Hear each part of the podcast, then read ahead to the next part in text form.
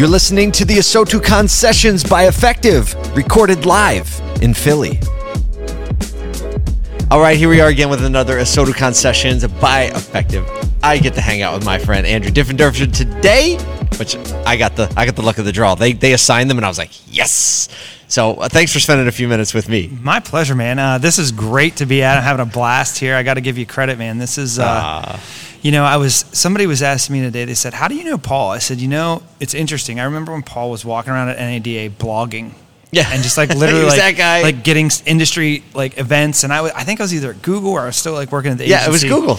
And we bumped into each other, and then I left Google and started a company before a pandemic. And you were like, "Hey, I'm doing this thing." I'm like, "I'm in, Yeah, please." right. Let's do it. Let's do it. I mean, there, there is this element of you know like one thing leading to the next, and I think that any successful company can very if they just put a little thought in it can typically say oh yeah that led to that that led to that that led, that's why we're here today um, so here we both are today right and this is the culmination of you know just just going out there and doing things in the automotive industry, trying to get people together to talk about the pertinent issues that um, not even that I see, right? Like I see that there are issues, but it is more to get the folks like yourself and the savvy dealers to start talking about, you know, solving the issues that they're seeing in real time together. I put all that out there to say, um, what are some of the real time issues that you're seeing? Maybe even some that you kind of like maybe thought of while you were here, or you know, something that the the essence of the conversations that you're hearing that are real time. Yeah, you know, I think I've been trying to bounce around a lot. I think sometimes when you take a topic, you look at it, you're like, I want to go to this session to learn that. Yes. And I've I said to this one, I'm like, I'm not gonna pick. I'm like gonna walk. I'm gonna go and like step in because I'm and I'm really Like enjoying it. Yeah, like That's I was amazing. Just, I was just in a session uh, with with Scott and CMA, and I listened to Liza this morning. Obviously, came over to the session that you did regarding OEMs. Yep. And you know, it's kind of funny. We all do the the all things used cars together on Fridays, which I love. Tomorrow, tomorrow, And- I'm excited tomorrow in morning. person tomorrow morning. And um, last week, the you know the theme that came out was kind of this collaboration versus competition. And I think the unifying theme that I'm hearing across a lot of the conversations is like, let's stop pointing the finger.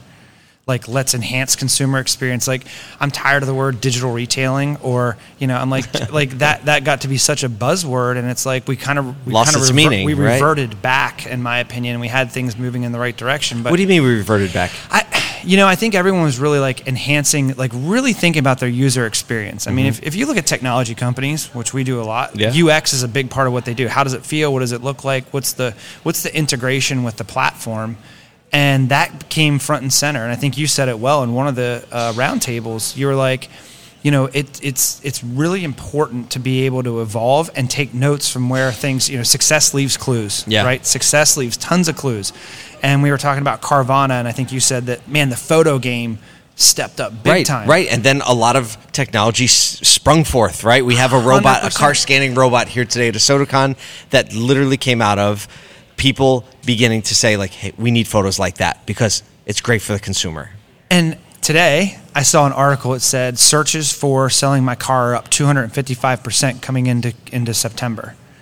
And, and I'm ah. I'm literally like I'm on dealer websites every day of my life, and I'm seeing photography and pictures not be at the level that I would expect when people are looking to buy and sell cars. Right, you'd expect uh, like more um, more strategic merchandising, right, where you, you can see it, and you're seeing the opposite. Is what you're Yeah, saying. and I mean, I'm like, this is interesting. We have more technology available than we've ever had, and transparency has to lead the way with a lot of this. Mm-hmm. And we're we're kind of in a sense we're like, well, we don't really need to photograph it that well because it's already sold.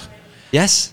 And you know, to quote Brian, when she's been here having a great time. Oh, yeah. is you know the best time to fix the roof is when the sun's shining. So Yep. let's get really good at photos. Let's get really good at what we need to do now, and imagine that impact, that that incremental impact that's going to have in the business when things change. Well, he said he, it's funny. He I don't know if it was him or maybe it was Patrick Abad. I don't know, but basically said I hear that I hear my fellow dealers out there back when things were tight. They were saying I can't make the investment. I don't want to do it now because I'm not profitable. And now they're saying well, I don't do it right now because I'm profitable. Right. Right? It's like that leaves no time to do it. And it was talking Right? about he was talking about the coffee. He's like, well, we got the Oh, cheap right. coffee. He's like, it, right. yeah. He's like, well, I can't do it now because I'm not profitable. and then we were like, well, why would I do it now? I'm profitable. I'm not cutting into that. Yeah.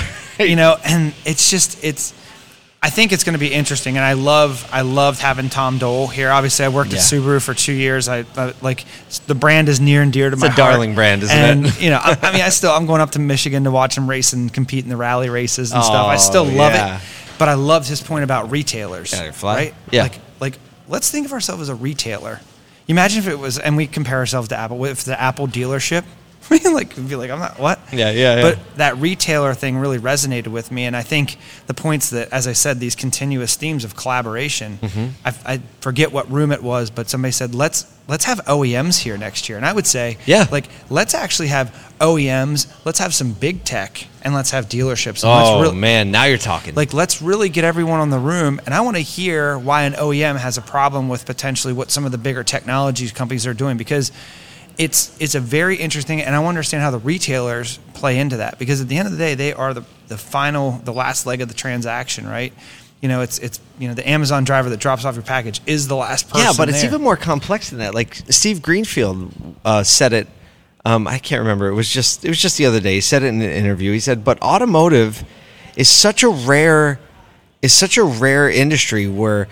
In most retail consideration, as you go down the funnel, you get more and more specific. Automotive is the only one that, as you get close to the end, consideration widens again. Mm-hmm. Right? So, when you talk about a need for a dealer, who can actually help somebody through that because it, it, you would think it'd be like okay i get exactly what i want but actually the opposite happens That's a good point, and Steve is brilliant. And the data points that he brings out, I, I mean, he's done this for years. It's just like a joy to listen to him kind of say, "Here's what I'm seeing. Here's what's going on." Oh, but it, so good. But it is interesting, right? And I, and again, another one of the room said. The biggest thing, you know, you and I buying a car, we're like, dude, we've been in this industry for 25 years doing this. Like, I'll swap. Like, if it's a good, if my car, I'll trade it. I'll Okay, yeah, out. yeah. I don't need to drive white, it. I don't- yeah, it's cool. yeah, yeah. Right, It's cool. It needs so tires anyway. yeah you know? right exactly so like, true oh, I it's pulsing it's like well that doesn't mean the car's broken it probably needs brakes it's Yeah. at this age And exactly I don't like the way that the console works out. Yeah, you right, know? right. But for 97% of the rest of the world, average age of a vehicle is 12 years on Yep. the road today. And then you look at the, the time. I sold cars for seven years. And the where did you sell cars uh, in, in Pennsylvania, I grew up in Pennsylvania. I can hear the uh, accent. Hour south of Harrisburg in Greencastle. Yep. Um, so I know the Sioka family. Like we used to dealer trade. I worked at a Honda dealership, Antrim Honda, oh no way and we would dealer trade cars with them. you don't tell that story enough I know, man. I started washing cars when I was 14. See, now this is the problem. Yeah. this is the problem because people are going to see you as a tech guy and as an industry partner, or and then oh, I worked for an OEM, but like yo, I started washing cars. I sold cars. We dealer traded with some deal. Like that's a great story. Yeah, I, I- didn't know that about you. Well, I, I, I joke. I was a hydro technician, so I washed cars when I was 14. that was the that was the saying. it. But no, I, I lo- I've always loved, and still to this day, I mean, I just love the industry, and I, I'm a gearhead, Yeah. right? And um, you know, the the most satisfying days that I had selling vehicles was when somebody came in, and to your point, they're like, I want that. I don't want to date myself. That Honda Accord, that black Honda Accord. I won't say what year. My first Uh, car was a Honda Accord. and you're like, you know what? That's a really nice car, but you knew that they actually probably would have been better suited for something that was either a higher or lower trim package, Right. and you consulted them on that purchase decision. And it was when you when the customer came in and said, "Here's what I want." Oftentimes, what happened was it was you never you never lined up because you didn't do your job to actually understand what their needs of the vehicle right. were. Right. Like they could easily say, you might be, but like, hey, you actually, would, I think a Civic would really be a good fit. Oh, they only have two doors. No, actually, there are Civics with four doors. Oh, really?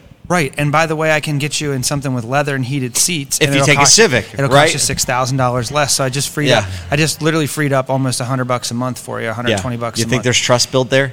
and and to Steve's point, people flip the bottom of the phone because we live in the we live in the society. We're on our phones. We see the thing. The website's skewed to what we may want to look at. We do a competitive comparison, Yep. and you begin looking at the data. I mean, it used to be, and the stat that we always used to say all the time is the average customer considers five to seven brands of vehicle, and they visit 1.2 dealerships. Don't ask me where the point two came from. So let's just call it one. it's like 1.5 kids, right? And prior to kind of the, the digital age, it was you visited you can you you considered one brand and visited seven dealerships. oh, interesting. I didn't know that either. Think about the paradigm shift, Wow. right? So like when my dad was going to buy the you know the, the Chevy S10 pickup. Right, you're going to the Chevy stores. We are going- Which ones do you have? You know, Which we, ones do you have? we have? get on 81 Yeah. and start south and work our way up and just, you know, oh, Tick we got off, And then you're like, well, we might have to head back to Hagerstown tomorrow. You know, Yeah, like, right. how It's a long are we- weekend project like, like, how long are we doing this? and now somebody comes in, they say, I want stock number 2057B because that's the white Jetta with I the already did my research. I watched the YouTube video. I read the thing. But what's the value if somebody says, you know what, like a lot of people come in and want that car. Here's the other thing. So I think Massive. I think you see that, and that's where the retailer,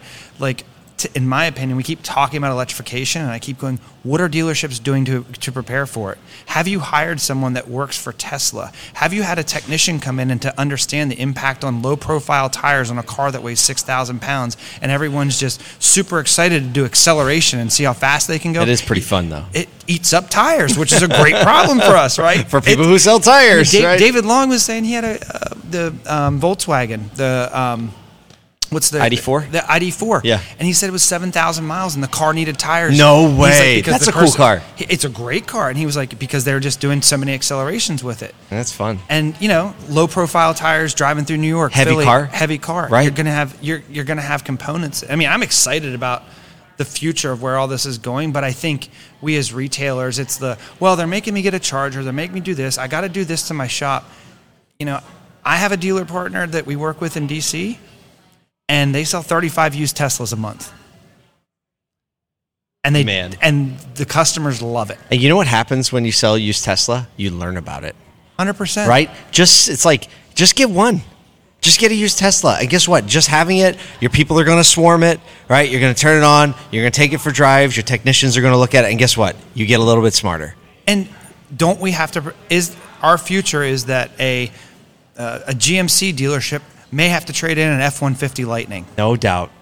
So No what are we going to do? Oh, he- call the Ford store. I mean, maybe you have one in your group. Call Yeah. the Ford store so we can. wor- I mean, there's going to be an interesting pivot here that we have to get used to. I'm like, embrace it now. Like you said, you, you can. You have the profits. You can figure these things out.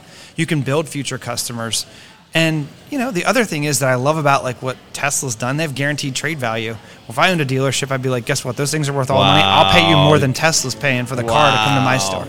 Wow. Well, Andrew, always so much fun to Love kind of just pick your brain and kind of like volley it back and forth a little bit. Thank you so much for supporting the pleasure. SodaCon and spending some time with us on the SodaCon sessions by Effectv. Make sure this happens next year. Yes, sir. It's going to be a good one. You got it. Appreciate all you do. Thank you.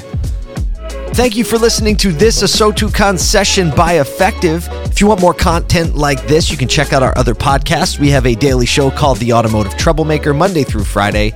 Here on podcast, also live streamed on YouTube and LinkedIn and Facebook. We also have a long form podcast called Auto Collabs. Auto Collabs. And if you just want to go a little deeper into this community, you should sign up for our regular email. We put our heart and soul into it. You can get it for free by going to asotu.com. We'll see you next time.